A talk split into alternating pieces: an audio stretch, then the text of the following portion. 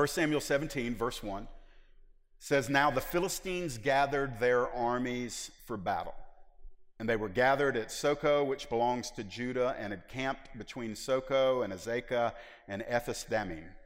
And Saul and the men of Israel were gathered and encamped in the valley of Elah, and drew up in line of battle against the Philistines. And the Philistines stood on the mountain on the one side, and Israel stood on the mountain on the other side with a valley between them. And there came out from the camp of the Philistines a champion named Goliath of Gath, whose height was nine feet six inches tall. I'll just translate it for us. Nine feet six inches tall. He had a helmet of bronze on his head, and he was armed with a coat of mail. And the weight of the coat was 5,000 shekels of bronze. And he had bronze armor on his legs, and a javelin of bronze slung between his shoulders. The shaft of his spear was like a weaver's beam, and his spear's head weighed 25 pounds, made of iron. And his shield bearer went before him. He stood and shouted to the ranks of Israel, Why have you come out to draw up for battle? Am I not a Philistine, and are you not the servants of Saul? Choose a man for yourselves and let him come down to me. If he's able to fight with me and kill me, then we will be your servants. But if I prevail against him and kill him, then you shall be our servants and serve us. And the Philistine said, I defy the ranks of Israel this day. Give me a man that we may fight together. And when Saul and all Israel heard these words of the Philistine, they were dismayed and greatly afraid. I plan on taking us through this whole chapter tonight, but I didn't want to read the whole chapter. I want us to, to take a look at this, what I call a parenthetical. It's not the big story, but it's like a, a story within a story. It's a parenthetical story. What God is showing me in this passage of Scripture, what I hope to convey to you, is what it means to recognize the winds of change when they begin to blow.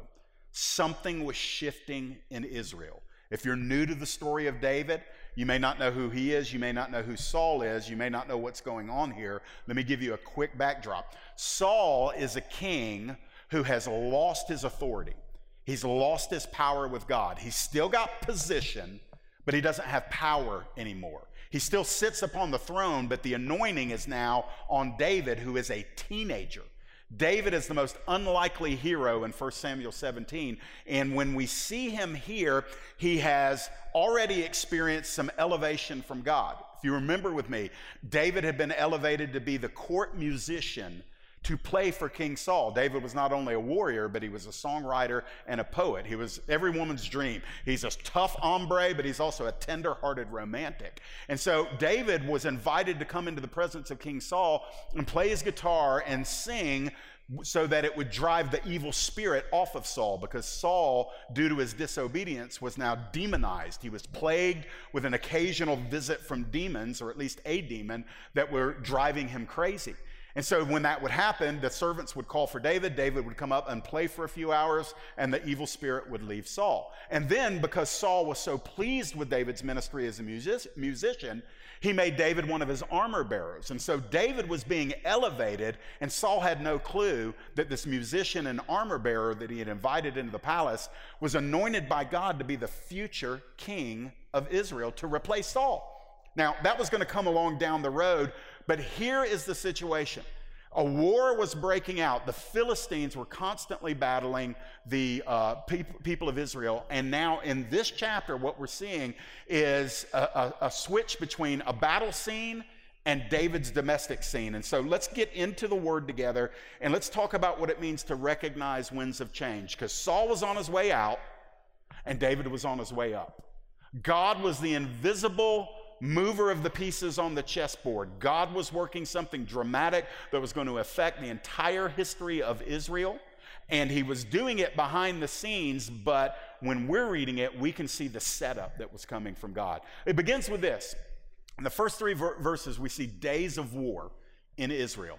These were days of warfare. And first of all, it reveals to us in verse 1 this persistent enemy was returning to fight against Israel. Who are these people? They're called the Philistines. It said they gathered together their armies to battle. Very quickly about the Philistines, here's what you need to know. The Philistines had been a problem for Israel ever since the people of Israel had entered into the promised land. They were prevalent during the times of Joshua, and Joshua, under his leadership, the children of Israel failed to exterminate all the Philistines from the land. And then it moved into the time of the judges and all of those mighty judges that God raised up. The Philistines experienced regular defeat, but they also never were exterminated. So they were a constant thorn in Israel's flesh. They were constantly provoking them. They would run into Israel's villages and they would raid the villages and kill the men and take the women and children captive. And they would do this seasonally. And so Israel was used to the Philistines, but they never got victory over them. That's one of the reasons they asked for Samuel to provide them a king. Samuel was asked by the people of Israel, they said, Give us a king so he can lead us in war against the Philistines and all of our enemies around us. And yet, when God provided Israel the answer to their request in Saul, Saul was still not able to defeat the Philistines. Now, before I move on, let me just tell you there is an easy comparison of the Philistines to different little avenues in our life. There, there are times where the enemy returns to a familiar place in your life.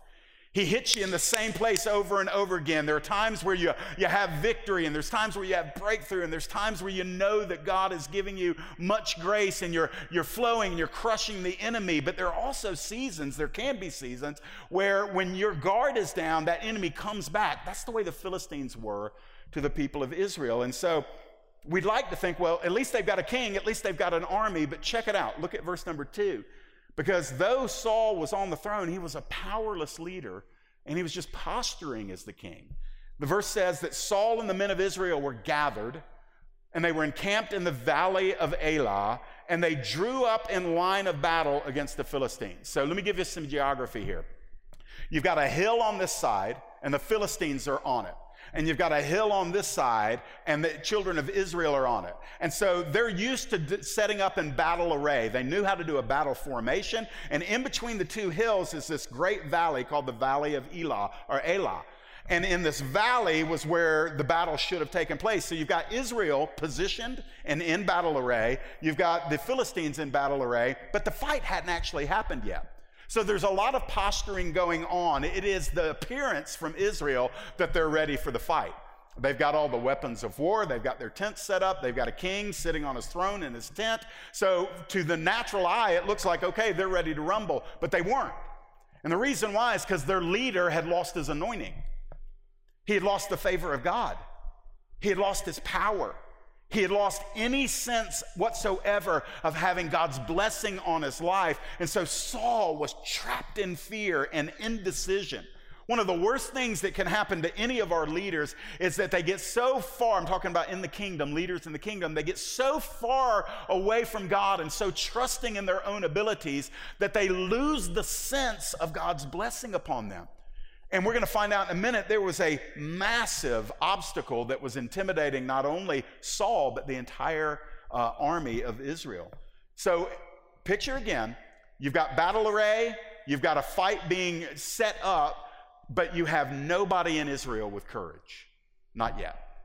And so, this prolonged standoff takes place.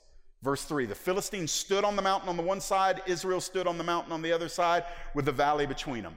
You can read down a little bit later in verses we didn't read, and you'll find in verse 16 that they, this battle array, this posturing for war, had been going on for almost six weeks. For 40 days. Philistines are over here, Israel's over here. But they didn't just stay there. There was one guy in the Philistine army that was driving Israel mad. And we're going to be introduced to that dude in a moment. And so here's the context. It's all in the context of warfare, of tension, of great trouble, and Israel is in a season where the glory of God and the power of God is not with them anymore. That there's very few things worse, and I can speak from personal experience and some regrettable times in my life. There's few things worse than being in the middle of warfare and wondering where the presence of God has gone in your life. Now, I know none of y'all have ever experienced that. It's for the people that'll listen by podcast. I'm sure it's not for y'all guys. But, but the reality is, is if we're being honest, most of us have been opposed or in a challenging season at a time where we're maybe spiritually weak and we don't have the confidence that God is with us or for us or in us.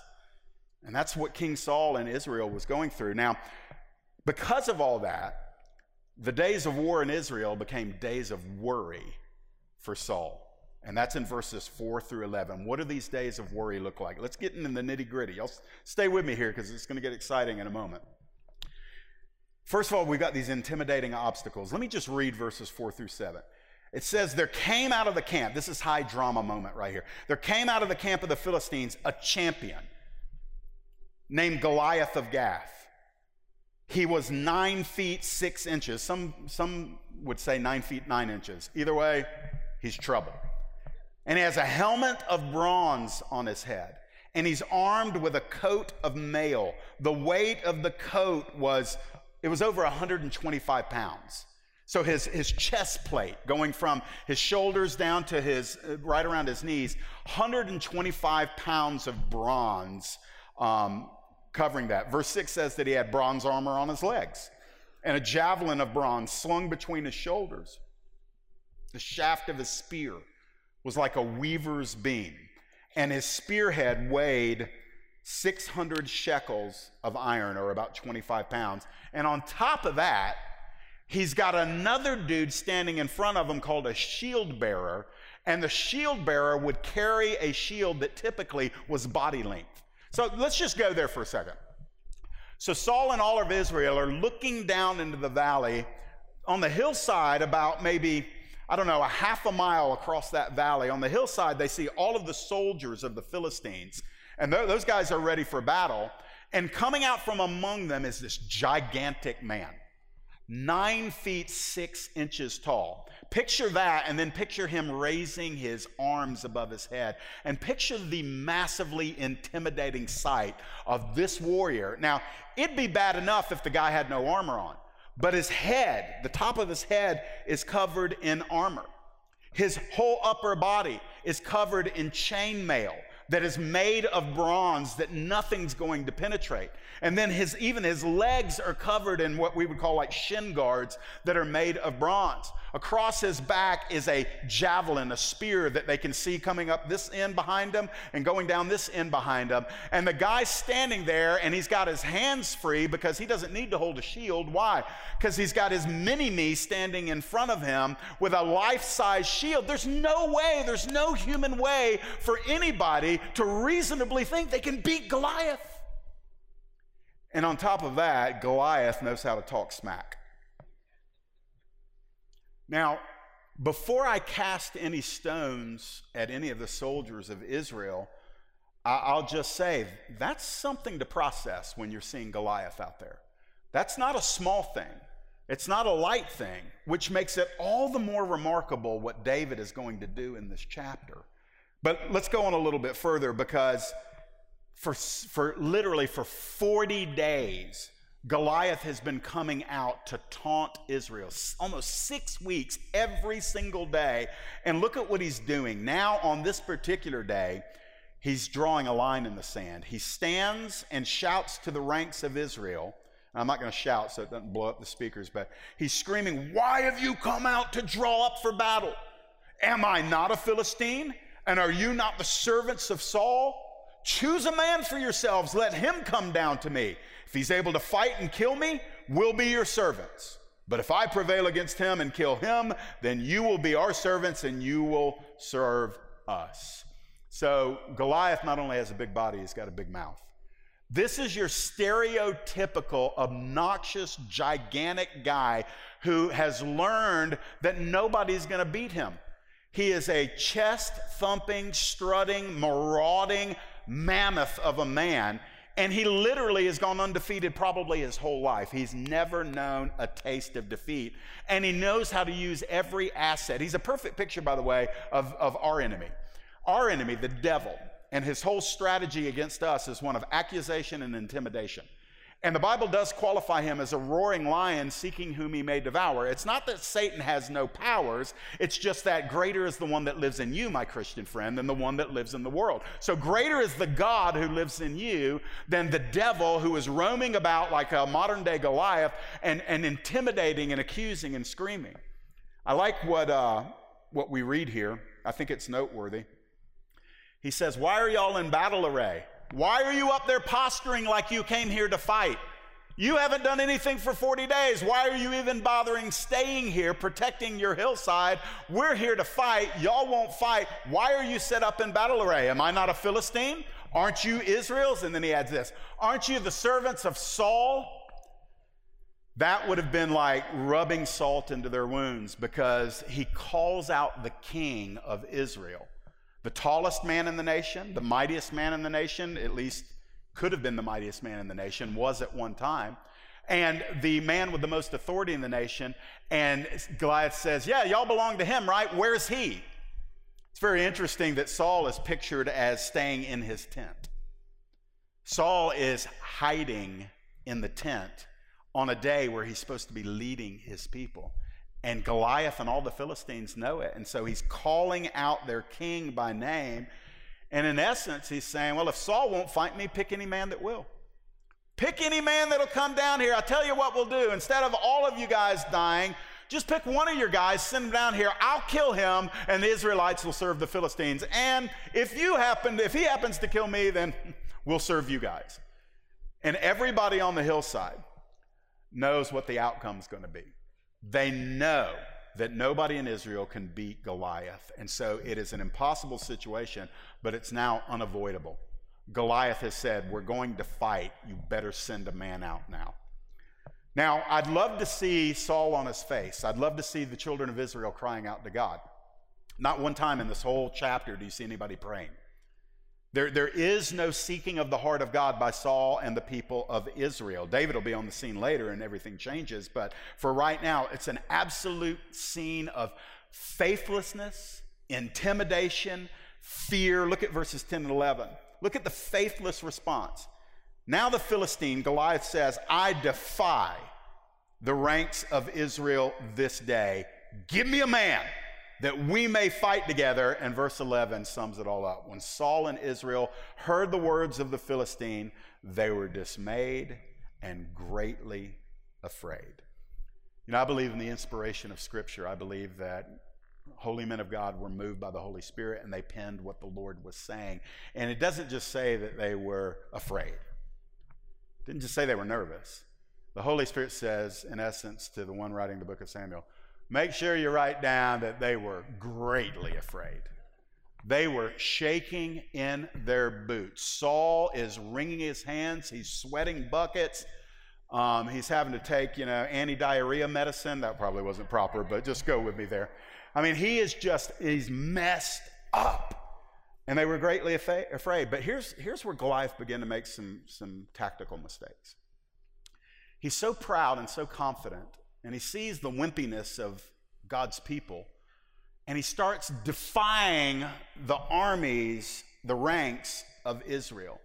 So he's gone beyond just a military thing, and we're going to find out later that he invokes the name of his gods against the God of Israel. So he's, he's starting to believe his own press clippings a little bit. He, he's starting to believe his own Twitter feed, and he's saying to himself, hmm, nobody's going to fight me. I'm just going to amp it up a little bit. I defy anybody in the entire army of Yahweh to come out against me. And that's where things start eroding for the giant of Gath. But if it depended on Saul and all the soldiers that he had set the example for, um, there wasn't going to be any victory for Israel. Just a quick aside here.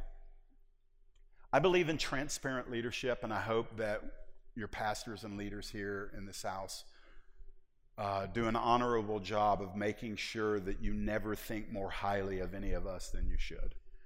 Because apart from the Holy Spirit, um, nothing good dwells in our flesh. We're just a big bag of flesh apart from the work of the Holy Spirit. And left to our own devices, our own resources, our own gifts, and our own ingenuity and experience, we will make a mess of things. So I believe in being transparent, but I also believe this that leadership in the kingdom is an honor, and to whom, to whom much is given, much is required. And so, as, as one who serves in leadership, I know this. I wake up every day, and so do I can speak for all the other pastors and most of the other leaders in this house. I wake up every day, and there's a, a, weight on me that says, for the sake of the people, my wife, my children, the, the people we serve and lead, the people we've influenced and spoken the truth to over many, many years, for the sake of the people, I can't afford to operate in faithlessness. Now, I need to do it for my own soul. I'm not bypassing that. But there's a part of me that recognizes as, as the leaders go, so do the followers.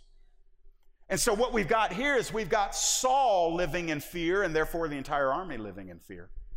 And we'll find out very quickly all that the army was waiting for was somebody to stand up and show courage.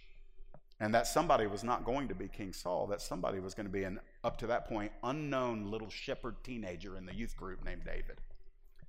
So I, I want to say this to all of you that have influence and leadership in the kingdom, whether it's in your family, whether it's in the community, whether it is in a, a ministry or the church or otherwise. Uh, I would just say that we owe it to the people following us to um, build ourselves up in our most holy faith, as the Apostle Jude wrote, praying always in the Spirit. That means that we can't afford an hour of dropping our, guard and assuming we can operate for a little bit in the flesh and I'm sure things will be okay. That's what got Saul in trouble in the first place. And so let's now get into David. So the scene shifts. We go from this battle scene, and now we're going to shift to a scene that's taken place on the ranch of a man named Jesse. Jesse is the father of David. Jesse's three oldest boys are in the fight scene. They're in the army of Israel, but the rest of his sons are back on the farm, including his youngest son, David. And so let's look as the scene shifts to David and his duties. Now remember, David's the anointed king. David's the one upon whom the Spirit rushed from the day of his anointing. David's got prophetic destiny to be the king of Israel. He's the man of God. He is literally the God, uh, the guy that God chose, handpicked, and said, I'm going to make you the king of Israel. But look where we find him. The Bible says that David was the son of an Ephrathite name of Bethlehem in Judah named Jesse. Jesse had eight sons. In the days of Saul, Jesse was already old and advanced in years, and the three oldest sons of Jesse had followed Saul to the battle.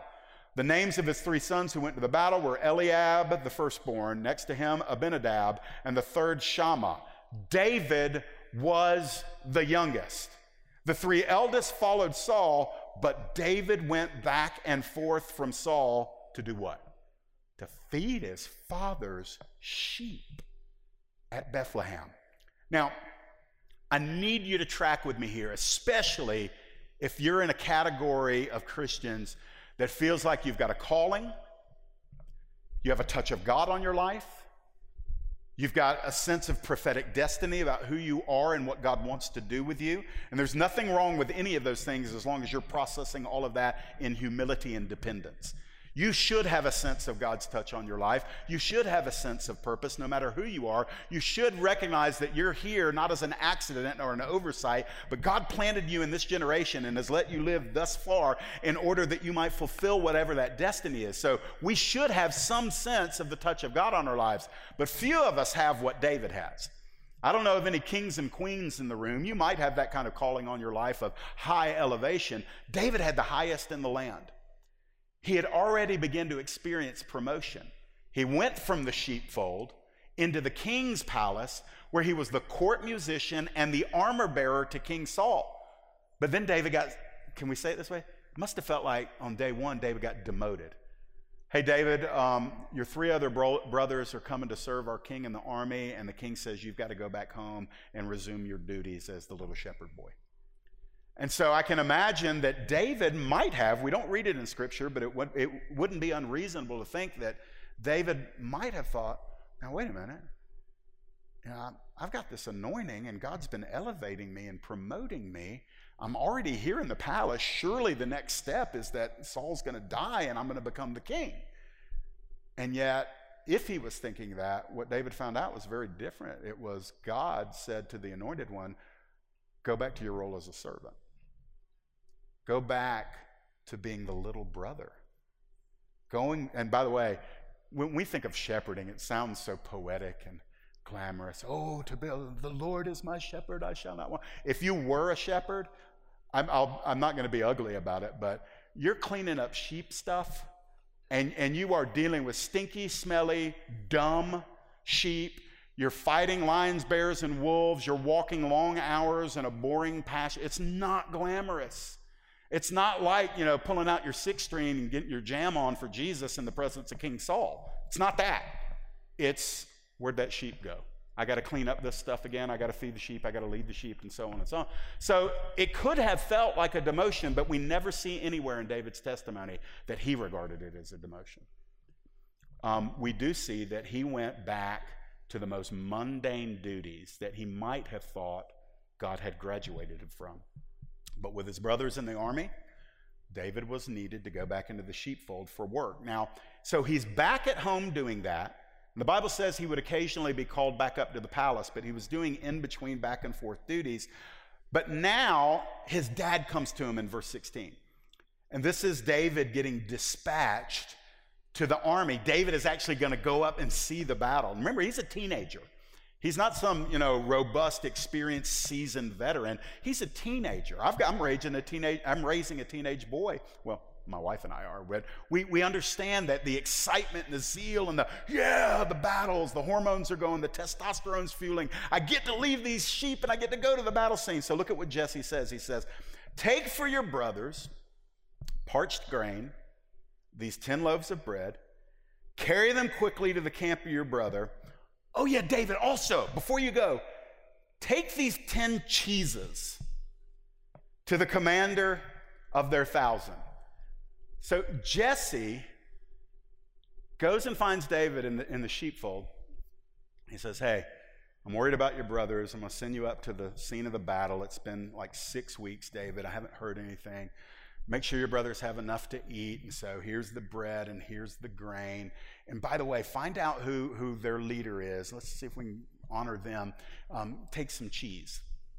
So I look at it this way David, the anointed one, with a prophetic destiny, with a calling on his life, with a man upon whom the Holy Spirit is abiding since the day of his anointing, he's now the ancient equivalent of an Uber Eats driver. That's his, that's his role now.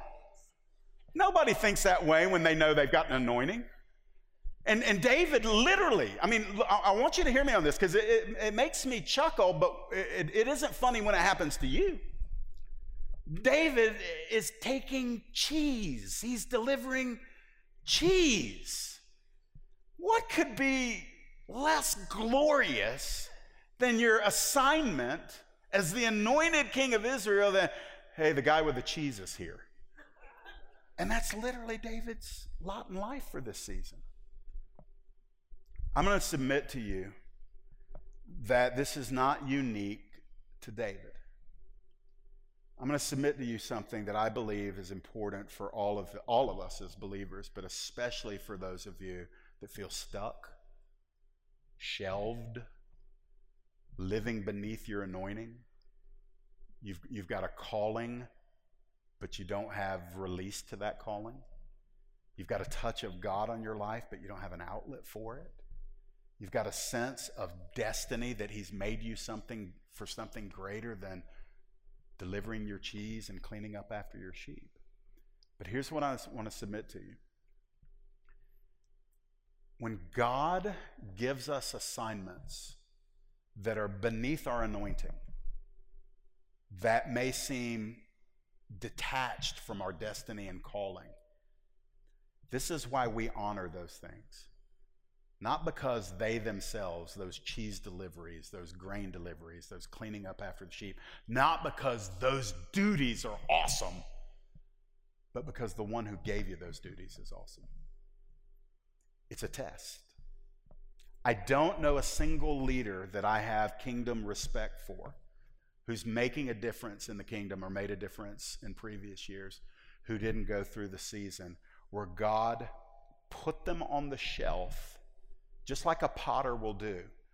Um, I can't remember who the writer was, but I remember reading a book one time, and a writer was visiting visiting a, a pottery place, and he spent a couple of hours in this pottery place watching from beginning of the process to the end of the process as the potter took up the clay, wetted it, formed and fashioned it, made it, and then I don't know if he fired it or not, but at some point, when the vessel looked complete to the guy that was observing, the potter took it and he put it on a shelf. And the guy looked, and there was a whole lot of other vessels, a whole lot of vases and jars that were up on that shelf. And so he interrupted and he said, Why do you put them on the shelf after you're done with them? You've formed them, you've made them. Why do you put them on the shelf? He says, I want to see if they'll hold their shape. And I believe that our potter does the same things with us. I believe that He's fashioned you. You're not imagining that. He's called you. You're not imagining that. There's an anointing that He's given you. You're not imagining that. But He puts you on the shelf to see if you'll wait on Him, to see if you'll hold the shape that He gave you while He's not letting you use your calling, use your anointing, do something awesome in the kingdom. Whether it is the mundane work, oftentimes, of motherhood. I know some anointed mamas, by the way. I mean, I'm talking straight up anointed mamas. Mamas who, if they weren't doing a good job taking care of their kids and doing all of those things that really, I mean, I'll just tell you, I've never been a mom, but I played one on TV, but I've never, I'm telling you, little two year olds aren't known for saying, Mommy, Thank you for sacrificing the tireless hours of caring for me and providing for me and cleaning me. Matter of fact, I have a new diaper right now that you can come and change, but thank you. I know that's stupid, but it never happens. There's no thanks in that, there's only demand to those moms. Or, or what about the bivocational pastor who's got as much passion, anointing, and gifting as some big shot somewhere in some megachurch, and that bivocational guy is spending 40 to 50 hours a week in, in earning his living and then giving everything else he can to the kingdom. And sometimes he wonders, did I miss my calling or why isn't God doing what I want God to do? Now listen, it could be played out in a hundred different ways, but the reality is, is that a lot of the Christian life is spent discovering that God isn't in a hurry. You know, listen, this is this is hard stuff to hear sometimes, but God doesn't need me. He doesn't, He loves me. I mean, I am beloved by the Lord. The Lord loves me. I know He loves me. I don't know that He likes me all the time because I'm, I can, I can be a little bit mm, sometimes, but I, I actually know that He loves me, but I've never thought that He needed me. And honestly, it even goes deeper. The kingdom doesn't need me. And so, when we can come to that place where we recognize that we are important to the heart of God, but not crucial for the mission of God, then we're freed up to enter into this thing called patience and humility. And we can honor Him when He's put us on the shelf to the same degree that we honor Him when He's using us and we're firing on all eight cylinders. David, best I can tell when I'm reading, seemed to give no less to the sheep and the cheese than he did to Goliath, which we'll find out uh, in a little in, in a couple of messages. So he's dispatched. He goes to the battle scene, verses 19 and 20. David rose up early in the morning. That speaks of his motivation. And he left the sheep with a keeper and took provisions. That's his preparation. So he didn't just run away from his duties. He made sure that they were covered. Don't let your calling give you a sense of aloofness to your responsibilities. If, if, if your calling in ministry has detached you from your other responsibilities, you're not stewarding your calling well. David made sure his duties were taken care of, and he went just as Jesse commanded him, and that speaks of his dedication. He did his, his duties to honor his earthly father the same way he would later do his duties to honor his heavenly father. So now he gets to the scene. So let's go to this point here. This is where David shows up, and I call these like days of wonder from David. Not wonder in the sense of, oh, God is awesome. Wonder in the sense of, what are you idiots doing? He shows up on the battle scene, and what he expects to be this glorious pounding of the Philistines, David shows up to a completely different atmosphere. So check it out. He encounters, first of all, this amazing unbelief in verse 20. It says, He came to the encampment as the host was going out to the battle line. So the, the fresh soldiers are now taking their row, their, their, their ranks, while the soldiers from the previous watch are going back to their tents to rest. And David shows up, and, and now the Philistines are shouting the war cry, and Israel's faking it and shouting it back. So it sounds like a battle. It might even look like a battle. The problem is the necessary ingredient to win a battle is completely absent. What is that? Courage. And in verse 21, it says, Israel and the Philistines drew up for battle, army against army. And David left the things in charge of the keeper of the baggage, and he ran to the ranks and went and greeted his brothers. And As he talked with them, behold, the champion, the Philistine of Gath, Goliath by name, came up out of the ranks of the Philistines and spoke the same words as before. Watch this. Everything changes right here. And David heard him. David heard Goliath's words. And this is where everything starts to change. And all the men of Israel, when they saw Goliath, they fled from him and were much afraid. So here's David.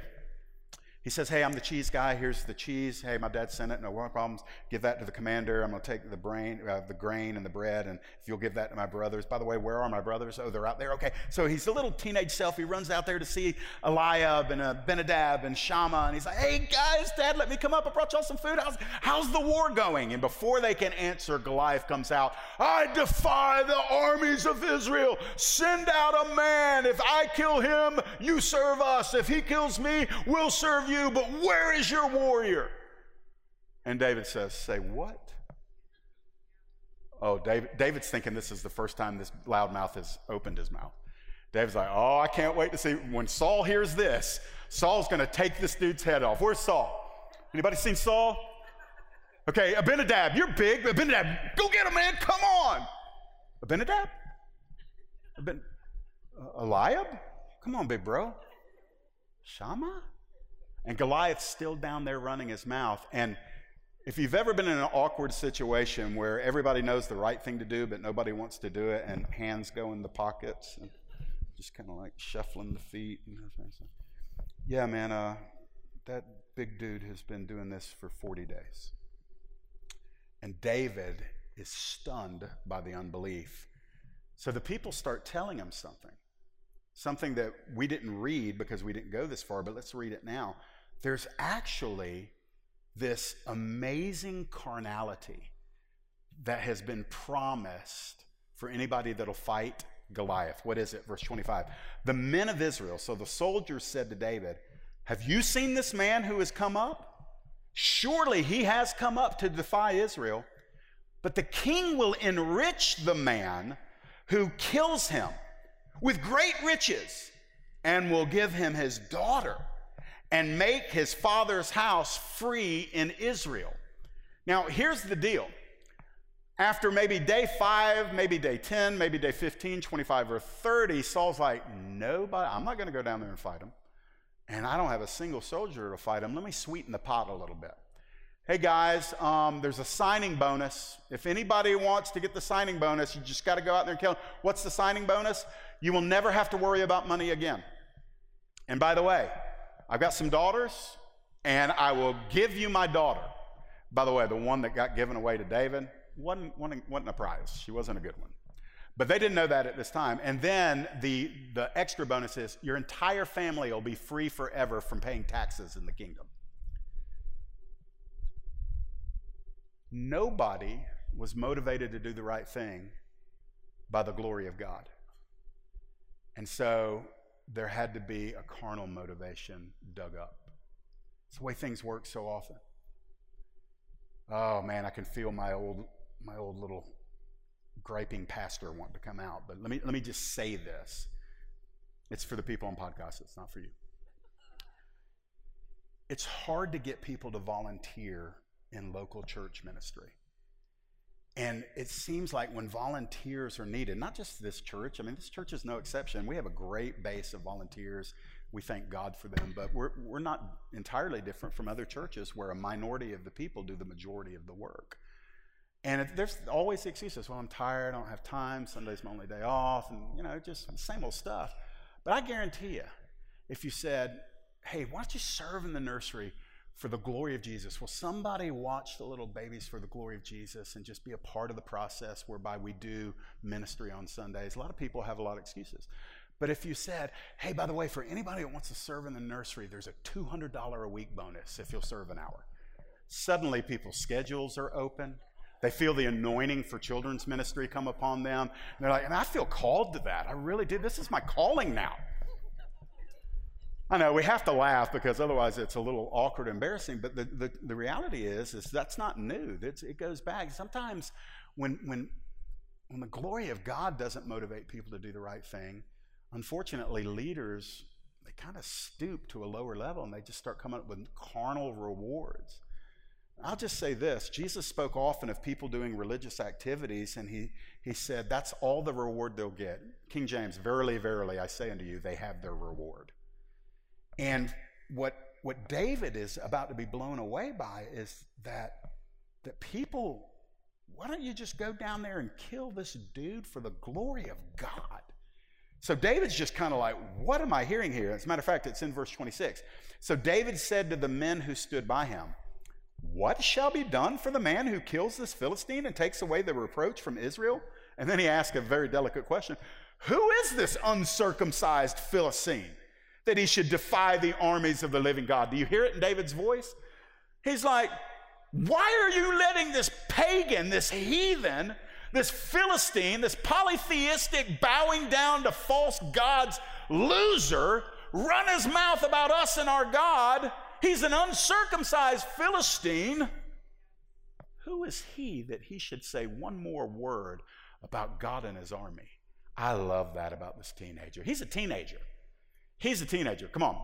I'm middle aged. I'll be 50 on my next birthday, so I, I can't say I'm the young guy anymore. But I'm going to tell you, every now and then, we just need to get real as maybe an older generation and recognize that the older we get, there is a greater tendency just to kind of chill, just to kind of learn to live with stuff that doesn't exactly measure up to, to God's glorious ways.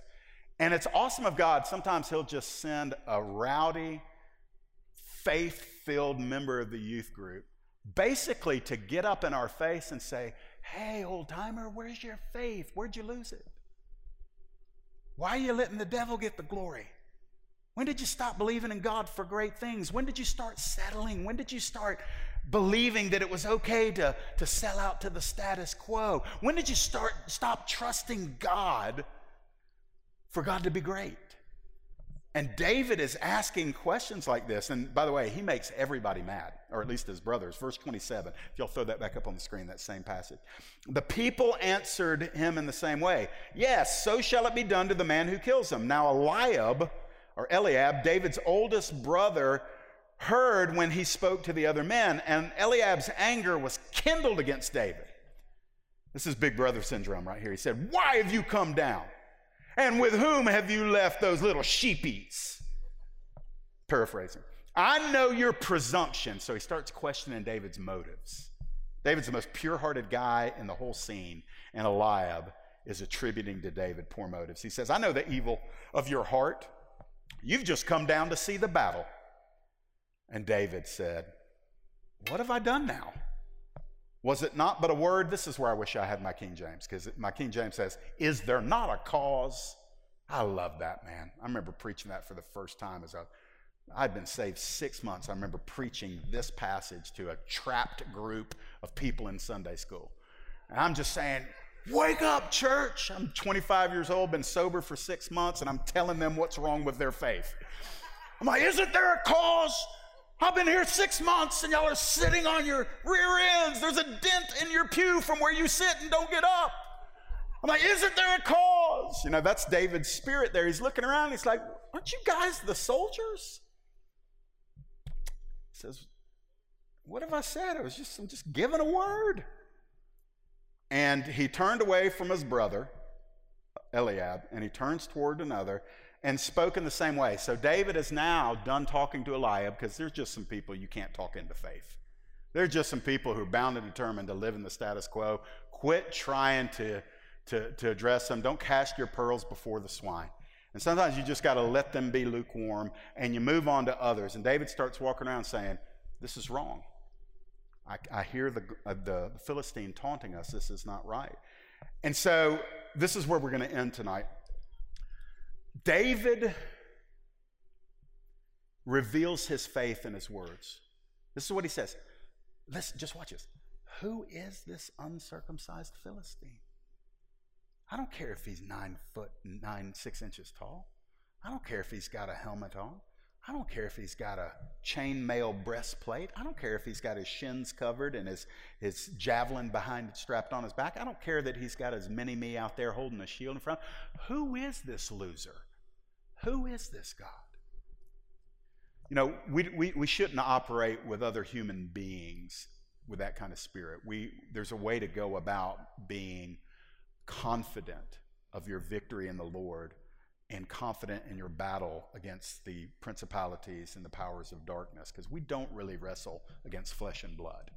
So it's not on us to go around operating in a spirit that is parallel to what David's doing here. Um, not with human beings, but I'm going to say that Goliath represents to me in this passage the devil. The accusing, never stops talking, loudmouth, intimidating, marauding enemy of our souls. And I will tell you, you ought to remind him of who he is. You ought to remind him of who God is. And you ought to remind him of who you are in Christ. Listen, in Isaiah 14, you have this scene, I quote it, or at least reference it regularly, that takes us to the very end of the age and in Isaiah 14, you have the prince of Persia who is prophetically symbolic of Satan. I literally believe that the prophecy there in that chapter is forecasting an event that hasn't taken place yet, and it is the destruction, the final destruction of Lucifer. And the Bible says that the people will look upon him in that day and they'll say, Is this the one that troubled the nations? That's in your Bible that at the end of the age, there's going to be a group of victorious, blood bought, redeemed children of God who have been fully delivered and are watching Satan bow the knee to the Son of God and say, Jesus Christ is Lord. And then the Lord's omnipotent hand takes him and flings him into the fiery lake and, and says, and then we're able to behold it and we're looking at him and we're saying, that was him? This is the one that made the nations to tremble? Now, friends, here's, here's the application for that. Because I don't want to just say, ooh, that's prophetically cool. I want to say, if I'm thinking it then, I need to be believing it now. I don't need to walk around afraid of the devil. I don't need to keep giving the devil glory when something goes wrong in my life.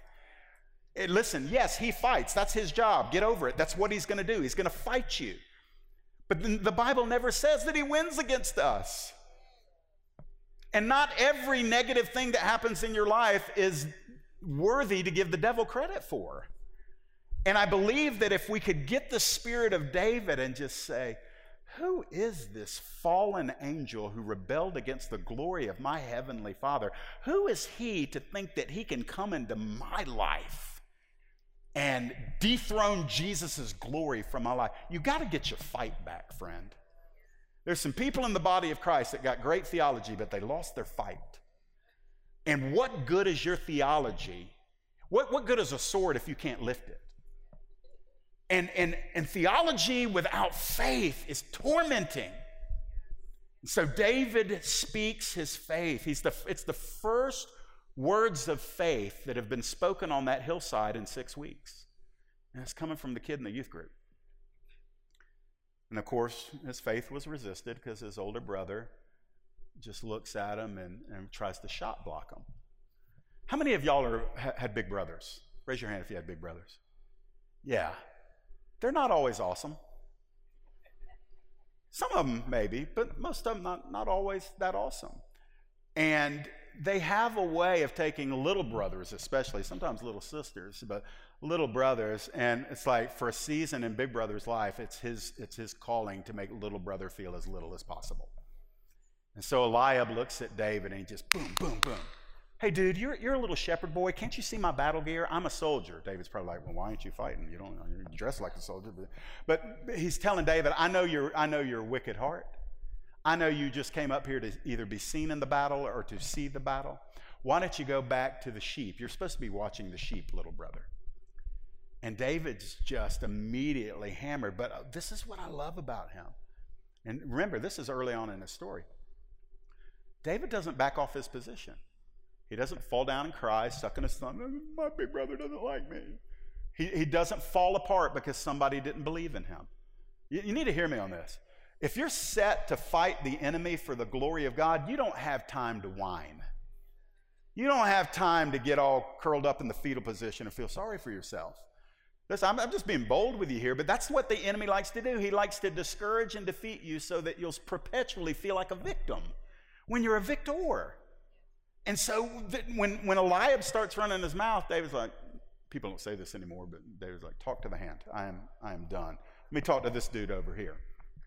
Best I could tell, I don't think Eliab ever is mentioned again. If I'm not mistaken, I, don't, I think that's the last thing we hear from Eliab. Sometimes when your words are faithless against people who have faith, God will just put you on mute. He'll just remove your voice. And so David deals with all of this.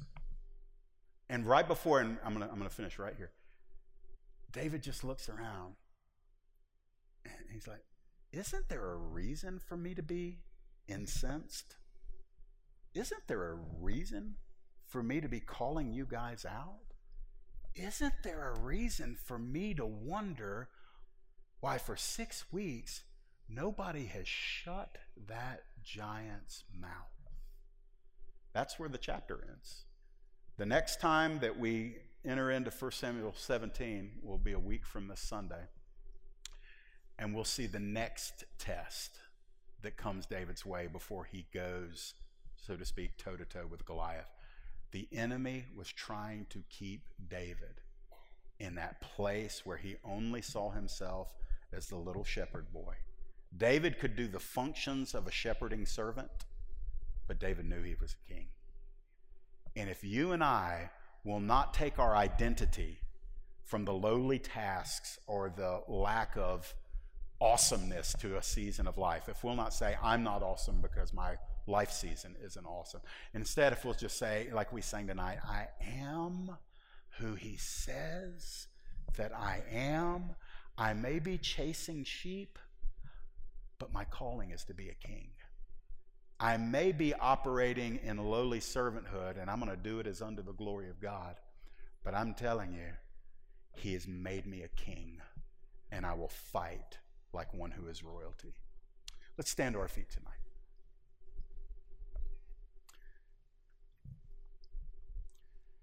I'm just going to go after it here.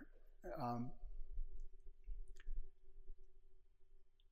let's just all bow our heads for a minute. If you got to go, you got to go. I'll be done here in two, three minutes. If you feel shelved, if you feel stuck, if you feel like life is about delivering cheese and cleaning up after sheep, if you feel like your anointing is at level nine, but your life is at level two, your circumstances are at level two, your opportunities are at level two but you know you've been given a level 9 anointing.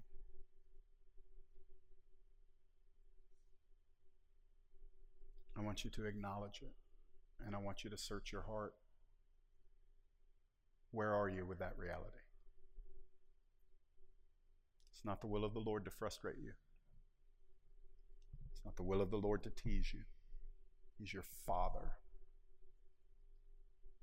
He's not some heartless drill instructor. He's your Father. He knows the end from the beginning, He knows where you're going to eventuate. Can you believe that He's good? Even when your calling is not maxing out. Can you believe that? Will you treat today's um, mundane duties, will you treat them with the honor as if it was the greatest thing ever offered you. Not because it's awesome duties and tasks, but because the one who's giving it to you is awesome. It's about him. If you're on the shelf, he's just watching you. And the fact that you're staying on the shelf and you're still trusting and you're still pressing in and you're still waiting, even when you don't do it joyfully every single moment, but you're not budging, you're not giving in to quitting, you're not despairing, you're waiting. He's saying, Look at my daughter hold her shape. Look at my son hold his shape. I love them. I'm so blessed by them. Just a little while longer, son, just a little while longer, daughter. Keep holding your shape. I put you there. I'll take you down at the perfect time. And when I take you down, I'm going to fill you. I made you to hold something. You're not an empty vessel, you're an intentional vessel. I'm going to put something in you. So, Father, tonight, for those that are shelved or stuck, or maybe even moving in and out of frustration or bewilderment, Holy Spirit, right now, release new levels of faith and patience. We love your gifts, Holy Spirit, but tonight we ask for fruit. The fruit of the Spirit includes patience and faith. Richer fruit, Holy Spirit, in my life, in the lives of each of us. You are a worthy God to wait for.